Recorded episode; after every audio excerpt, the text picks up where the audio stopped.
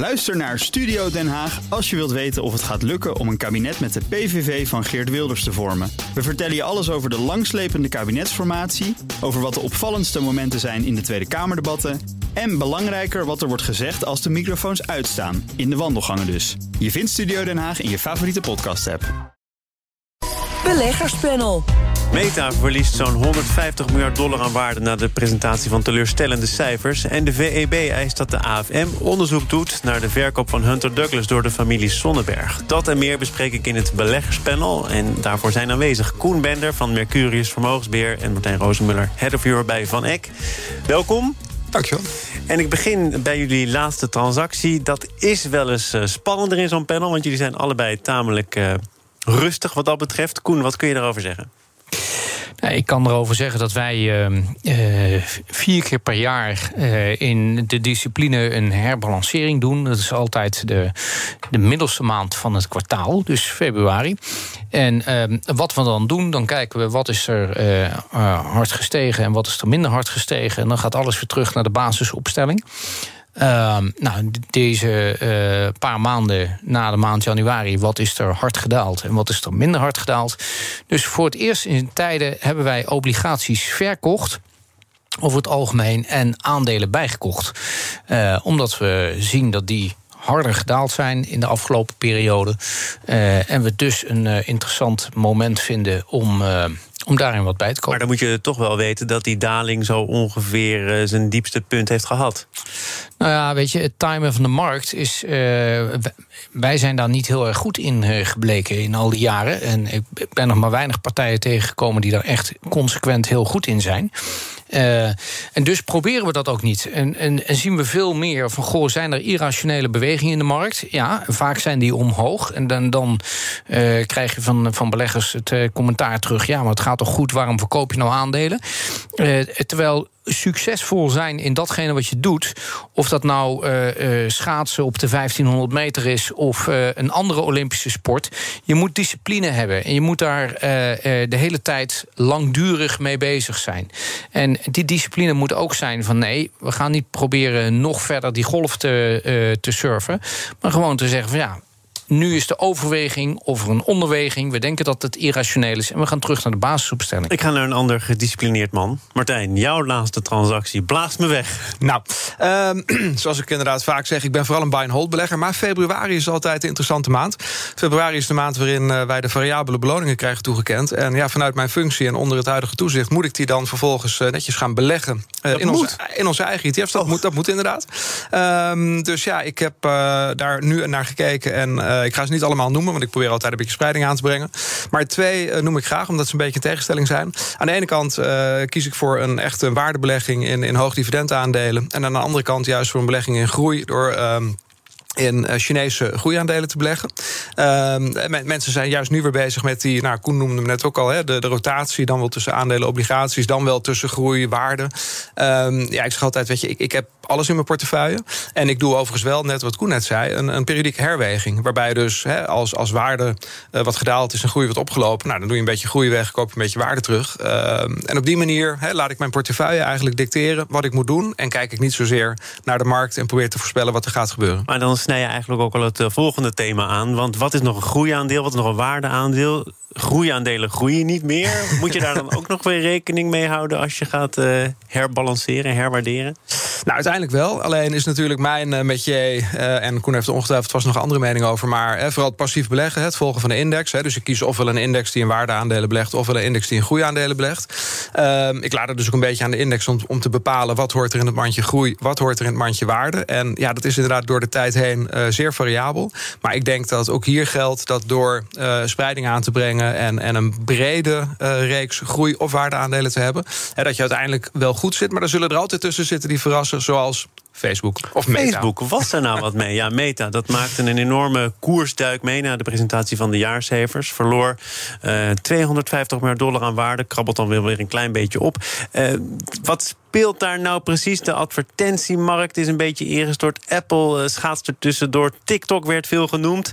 Is het een perfect storm die Facebook misschien maar ter nauwernood overleeft? Of ga ik nu wel heel erg hard? Nou, dan, dan ga je nog harder dan dat de koers gedaald is. Ehm, maar ze zitten wel in een, in, uh, in een hoek waar uh, klappen, zo niet hele zware klappen, uh, vallen. Spreekwoordelijke verdomhoekje, daar zitten ja, ze zeker. Ja, eerder in de uitzending had je het al over dat er, er niet meer gevolgd mag worden, wat je gedrag is op internet. Nou, dat, dat is eigenlijk een van de fundamenten waar heel Facebook omheen is gebouwd.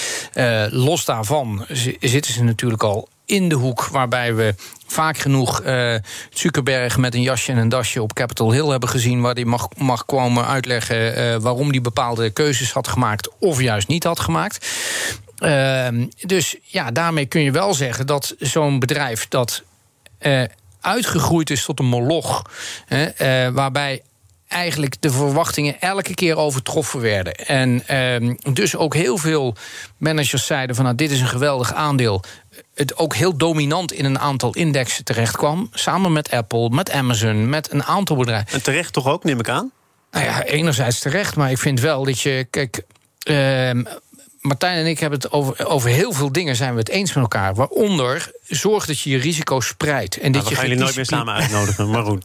Uitzending wordt dat, dat je gedisciplineerd moet omgaan met bepaalde dingen. Alleen waar we in mening van verschillen, misschien dat we dan toch nog een keer een uitnodiging samen krijgen, uh, is dat ik denk dat je van, uh, wel bij een aantal bedrijven fundamenten kan zien die uh, oké okay zijn en die minder oké okay zijn. Net zoals dat je aan een balans kan zien of een bedrijf last gaat hebben van inflatie of niet. We hebben het hier eerder over gehad. Een bedrijf met heel veel personeel, met een relatief lage winstmarge, met veel grondstoffen die ze gebruiken in hun processen, is veel kwetsbaarder voor inflatie dan een bedrijf dat uh, hoge uh, toetredingsbarrières heeft in de business die ze doen, die uh, een hele grote omzet maken met relatief weinig personeel. Dan heb je minder last van inflatie en die pricing power heeft. En heel lang heeft dat niet uitgemaakt, omdat we eigenlijk geen inflatie gehad hebben omdat we alleen maar dalende rente gehad hebben. Maar nu ga je terugkeren naar een periode waar dat wel degelijk het geval is.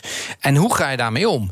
En ik denk dat daarmee wel degelijk het uitmaakt dat je balans leest en kijkt naar de keuzes. Dus Facebook moet eigenlijk uit een aantal indices verdwijnen. Nou, ik, ik, speel hem nu even door naar Martijn. oh ja, ja dan naar Martijn. nou, jullie zijn het namelijk grandioos oneens te zijn. Ik ben benieuwd. Ja, nou, kijk, op zekere hoogte uh, beslist de index natuurlijk hè, wat er wel en niet uitgaat. En op het moment dat een bedrijf minder succesvol is, de beurskoers daalt, ja, komt het uiteindelijk minder zwaar in zo'n index. Ja, dus is, is dat nu al het geval? Um, nou ja, in, in, in absoluut geld uitgedrukt of in percentages zeker. Hè, want op het moment dat Facebook hard daalt, maar bijvoorbeeld een, een Amazon of een Microsoft uh, lopen hard op, ja, dan wordt Facebook dus procentueel gezien uh, lichter in die index. Um, en, en, ja, dat is alleen maar terecht. Hè. Wat dat betreft corrigeert de markt zichzelf. en zie je dat dan ook terug in die indices. Wat misschien ehm, interessant is om te noemen, op het moment dat met name er hele specifieke indices zijn hè, op dit segment. En heel veel beleggers nu opeens denken van... ja, verdorie, nu moet ik er toch uit. Hè, of bijvoorbeeld actief beheerde fondsen zoals uh, ARK in de US. Hè, als heel veel beleggers dan denken van... nou, nu verlies ik het vertrouwen... dan zul je wel zien dat dit kan versnellen. Hè, dus ARK is van, van Katie Wood, of ja, niet? Ja, ja, de nieuwe Warren Buffett die tamelijk snel uh, weer een... Uh... Hard omhoog en ook weer hard omlaag. net eigenlijk als de sector waar ze in belegt. Um, ja, dus ja, weet je, die, die marktwerking die zie je terug. En dat kan zichzelf op een gegeven moment een beetje gaan versterken... bij dit soort aandelen. Maar misschien één ding wat, wat Koen net niet noemde... en ik was het op zich wel weer heel saai met hem eens... maar er is één ding bij Facebook wat ik wel interessant vind... zeker als je ziet eh, Microsoft wel omhoog, Amazon wel omhoog... Facebook keihard omlaag. Um, wat Facebook anders maakt, denk ik, dan bijvoorbeeld Microsoft en Amazon... is het feit dat Facebook voor een deel ook een modieus verschijnsel is. Ik, ik moet wel eens terugdenken aan toen ik studeerde en ik in kroegen werkte. Soms was een kroeg opeens helemaal uit de mode. En dat kwam er ook niet meer goed. Als je niet op tijd je kroeg vernieuwde, ja, dan kon je het op een gegeven moment schudden. En Facebook is natuurlijk wel een modieus verschijnsel. En nu heel veel jonge mensen zien van, ja, weet je, mijn opa en oma... die zitten zelfs op Facebook. Raakt dat een beetje uit de gratie? Gaan ze naar TikTok? Uh, dus dat modieuze aspect van Facebook is een grote bedreiging. En dat heeft kun je daar tegenop boksen door bijvoorbeeld uh, bedrijven over te nemen? Instagram is ook exact. niet oorspronkelijk van Facebook. Je kunt natuurlijk kijken wat de succesfactoren van TikTok zijn... en proberen dat zo goed en zo kwaad als het gaat te kopiëren. Volgens mij doen ze ook wat dat betreft een poging. Of, of is het de kroeg die te laat verbouwd is... en nooit meer helemaal in de loop terecht komt, denk ik? Dat is wel grappig. Nu kun je de parallel maken tussen de oude en de nieuwe economie. Hè? Je, hebt, uh, uh, je kunt met die zak geld die je genereert met dat oude Facebook... kun je uh, Instagram, WhatsApp... Ja, als je ziet dat in mijn geval mijn dochter Babette van 19... niet meer op Facebook zit, daar nooit naar omgekeken heeft... ja, wat is dan de waarde daarvan nog voor de toekomst? Dan kun je nieuwe trends gaan kopen. Wat in principe Unilever al heel lang doet. Unilever heeft ook niet meer zelf een uh, nieuwe Magnum uh, bedacht of iets anders uh, verzonnen, waardoor ze echt vernieuwend zijn en die basis zijn. Maar is de hele tijd bezig om nieuwe producten te kopen. Terwijl de echte en waarde. Unilever doet het geweldig, toch? Nee, maar de echte waarde in de ontwikkeling, de echte waardecreatie zit in die beginperiode die Zuckerberg gehad heeft vanaf Harvard tot uiteindelijk zijn, zijn, zijn IPO en misschien nog vijf jaar daarna. En daarna begint er altijd een marginale. Komt, komt er een afname van die, die creativiteit. Dat is het knappe aan een bedrijf als Apple en tot nu toe Amazon. Dat ze dat wel weten vast te houden. Maar dat is niet normaal. De meeste bedrijven sterven uiteindelijk weer af in die creativiteit. Martijn? Daar begint het mee. Wat, wat bij Facebook um, ja, denk ook wel meespeelt, is... Um, ze hebben natuurlijk niet voor niks eind vorig jaar aangekondigd... dat ze de naam gingen veranderen. En Meta, het Metaverse, dat moest helemaal worden. Dus ik denk zelf dat ze dit al zagen aankomen. Uh, dat ze alleen niet op tijd hebben geschakeld... en of dat Metaverse nog niet op tijd af is. Ik denk wel dat mochten ze dat voor elkaar krijgen... Hè, dan kan dat wel degelijk een, uh, ja, een goede volgende fase van Facebook zijn. Op dit moment wordt er vooral nog verlies gemaakt uh, met het Metaverse... Uh, maar wellicht als ze dat op tijd uh, in orde maken, dan is dat hun volgende nou ja, trucje. Wij gaan ja. ook naar een volgende fase. BNR Nieuwsradio. Zaken doen. Thomas van Zeil. Te gast is het eensgezinde beleggerspanel Koen Bender en Martijn Rozenmuller. Eh, met als volgende onderwerp eToro. Je bent je geld zo kwijt op dat beleggingsplatform. Merkte ook een redacteur van het Financiële Dagblad. Toen hij de proef op de som nam. In een week beleggen verloor hij ruim 40% van zijn overigens fictieve inleg. Martijn, laat ik bij jou beginnen. Uh, want we hebben net uitgebreid gehad over de strategie. Kalmte kan je redden. Buy and hold. Niet al te moeilijk, niet al te springerig. En dan kom je terecht op zo'n platform als eToro voor de mensen die daar nog niet voor zijn gevallen. Die bestaan ook nog wel in grote getalen. Wat kun je daar? Nou goed, op, op, op zo'n platform word je getrakteerd op allerlei uitdagende signalen die jou aanzetten om te gaan handelen. Het idee wordt heel erg gewekt dat door het doen van veel transacties je veel geld kunt verdienen op de beurs. Omdat eToro dan ook meer geld verdient? En ongetwijfeld omdat eToro zelf dan meer geld verdient. Um, en ja, dat, dat noem je dan die gamification. En er zijn heel veel dingen al over gezegd. Hè. Met name toezichthouders vinden dat uh, best wel een, een discutabele ontwikkeling. He, op het moment dat je beleggers, met name jonge beleggers, binnenhaalt met he, een soort uh, nou ja, spelgedrag, he, eigenlijk, wat aanzet tot misschien wel het nemen van te veel risico. Nou, ze kunnen oefenen met fictief geld. Je kunt ook zeggen, zo nemen wij onze verantwoordelijkheid ja. serieus. Mocht blijken dat je er nog helemaal niet klaar voor bent... dan heb je van, van ons een officiële waarschuwing gehad... zonder dat je geld verloren bent. Hartstikke vrij. Ja, helemaal top. Alleen je leert daarmee niet beleggen, je leert speculeren. Het is allemaal heel erg korte termijn gericht. En alle onderzoeken laten zien hè, dat de meeste beleggers daar geld mee verliezen. Sterker nog, alle reclames die dit soort bedrijven maken... moeten ook als onderschrift hebben... 70 tot 80 procent van de beleggers verliest hun geld. En dat is natuurlijk wel een teken aan de wand. En ik ben ook heel blij dat het FD dit onderzoek gedaan heeft. En al is het dan maar fictief. Ik denk met echt geld was precies hetzelfde gebeurd. Uh, dit geeft heel erg te denken. Hè. Dit geeft ja, heel erg te denken. natuurlijk ook van. We hebben elkaar hier eerder over gesproken... over iets soortgelijks. Dat jij met Van Eck natuurlijk door allerlei huppeltjes moet springen. Ja. En, en je heel erg uh, behouden moet opstellen. Niet al, te, niet al te hoog van de toren mag blazen. En tegelijkertijd lijkt het erop dat platforms als eToro uh, vrij spel krijgen met alle gevolgen van dien. Ja, ik ben ongelooflijk jaloers dat ze in staat zijn om het en niet alleen op de markt te brengen, maar ook nog inderdaad door het te nudgen, verkeerde prikkels te geven. Mensen, mensen eigenlijk aanzetten tot gedrag wat uh, niet in hun voordeel is. He, terwijl bepaalde opzetten, onder andere zoals wij hem aanbieden, en ik denk dat Koen dit ook weer met me eens is, maar um, ja, het, uh, daar wordt het eigenlijk veel moeilijker gemaakt. Het is veel moeilijker om mensen met iets saais te overtuigen wat wel werkt, dan, dan iemand te overtuigen van iets heel spannends, wat eigenlijk op lange termijn alleen maar verlies oplevert. Maar is... ja, weet je, ik, la, laat ik optekenen dat ik het niet met je eens ben in het uh, feit dat ik er niet jaloers op ben. Ah. uh, oh, oh. Ik vind het uh, een vorm van schandaligheid hebben dat, dat dit soort dingen kunnen. Um, beleggen heeft, zeker in de beginfase, kan je gewoon het goed doen. En kan het zijn dat je uh, veel geld in een korte tijd uh, vergaart. En dat werkt verslavend. En op die verslavende aspecten gaan dit soort partijen inspelen. Die gaan je prikkels geven om meer dingen te doen. Het is niet veel anders dan gewoon een doopdealer die langskomt met, uh, met het een en ander, waar er weer meer door wordt gedaan. En dat wordt heel mooi blootgelegd in dat artikel van, uh, van het FD. Maar het is niet nieuw. Staat Want, hij niet gewoon de oude wereld die langzaam ziet dat die wordt ingehaald? Hè? Ik bedoel, ik heb al aangegeven, je kunt uh, met fictief geld het een beetje leren.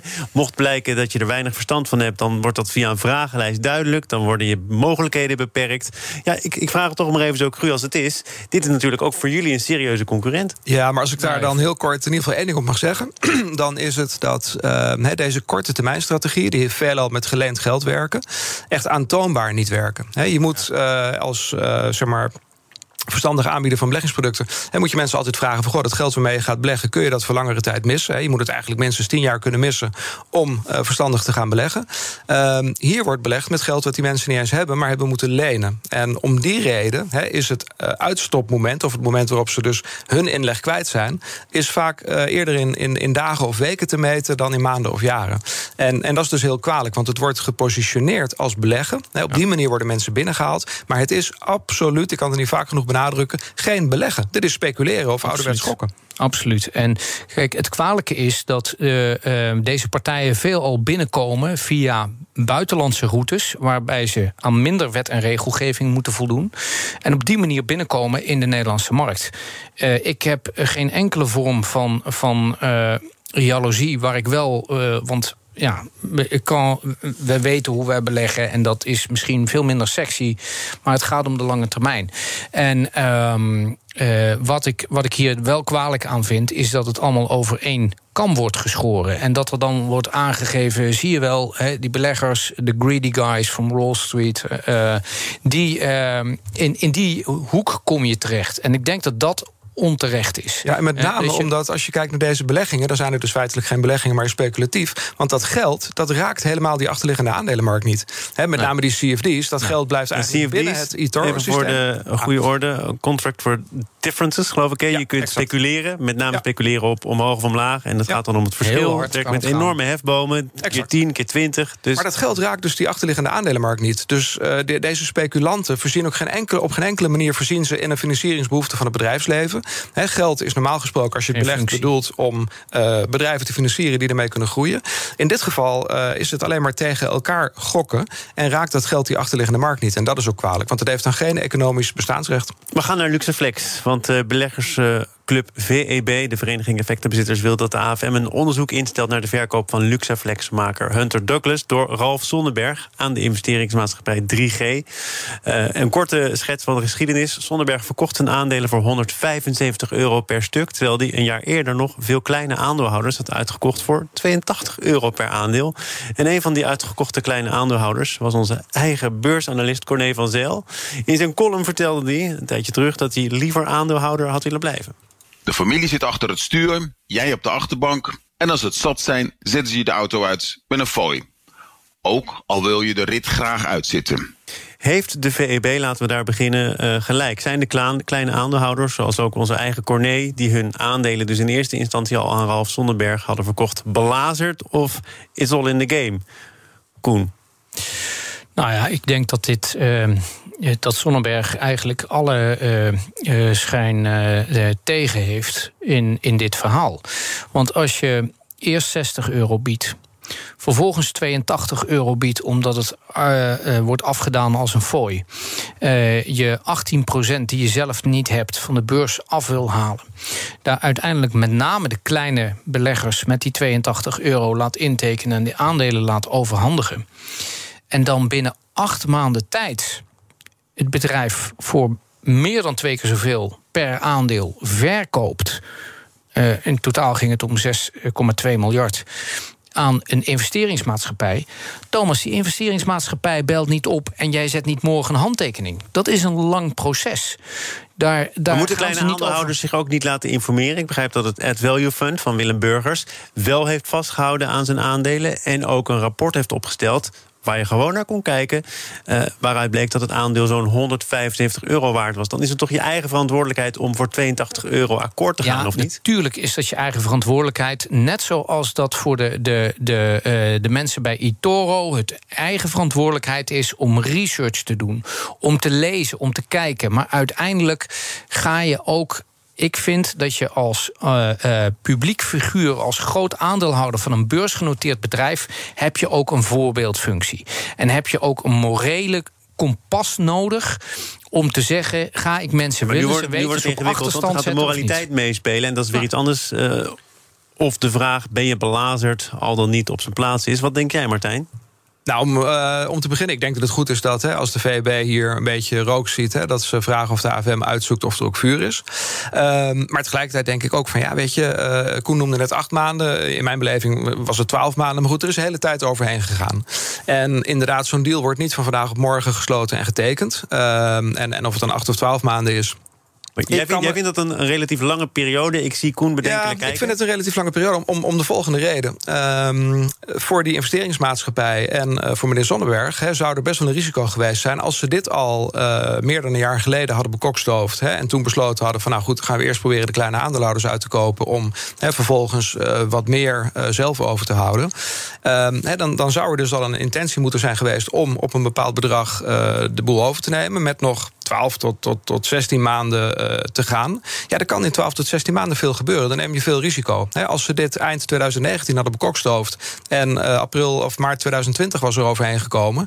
ja, dan hadden ze waarschijnlijk heel anders eh, gelachen. Dus er is wel degelijk een, een, een soort van marktwerking hier. Er is wel degelijk Er inderdaad... gebeurt, er gebeurt hier iets bijzonders. Ik moet er toch van profiteren, want het eensgezinde panel valt uiteen. Koen, jouw Nee, slotpleidooi in deze uiteindelijk, zaak. Uiteindelijk Sonnenberg met 80% van de aandelen al in handen voor die bepaalt wat er gebeurt.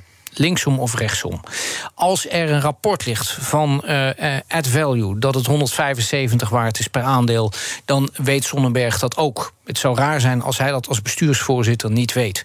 Het zou ook raar zijn als eh, hij dan niet probeert om die waarde eruit te halen. De vraag wordt nu alleen, en dan kom je toch weer terug op dat morale kompa- eh, morele kompas. Laat je dan, haal je nog even net voor de finish die extra aandelen binnen, die extra 10% van dat bedrijf, wat je uiteindelijk voor 6 miljard gaat verkopen, voor twee keer zoveel. Dus dat gaat de facto om 300 miljard.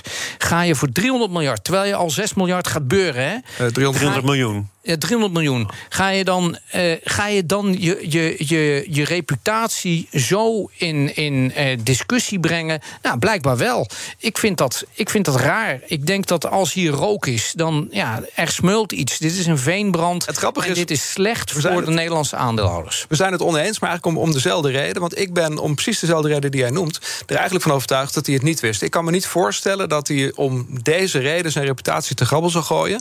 Dus ik zie het eerder als een argument dat het nog niet bekend was. De Ik denk cafés dat hij zijn weer open.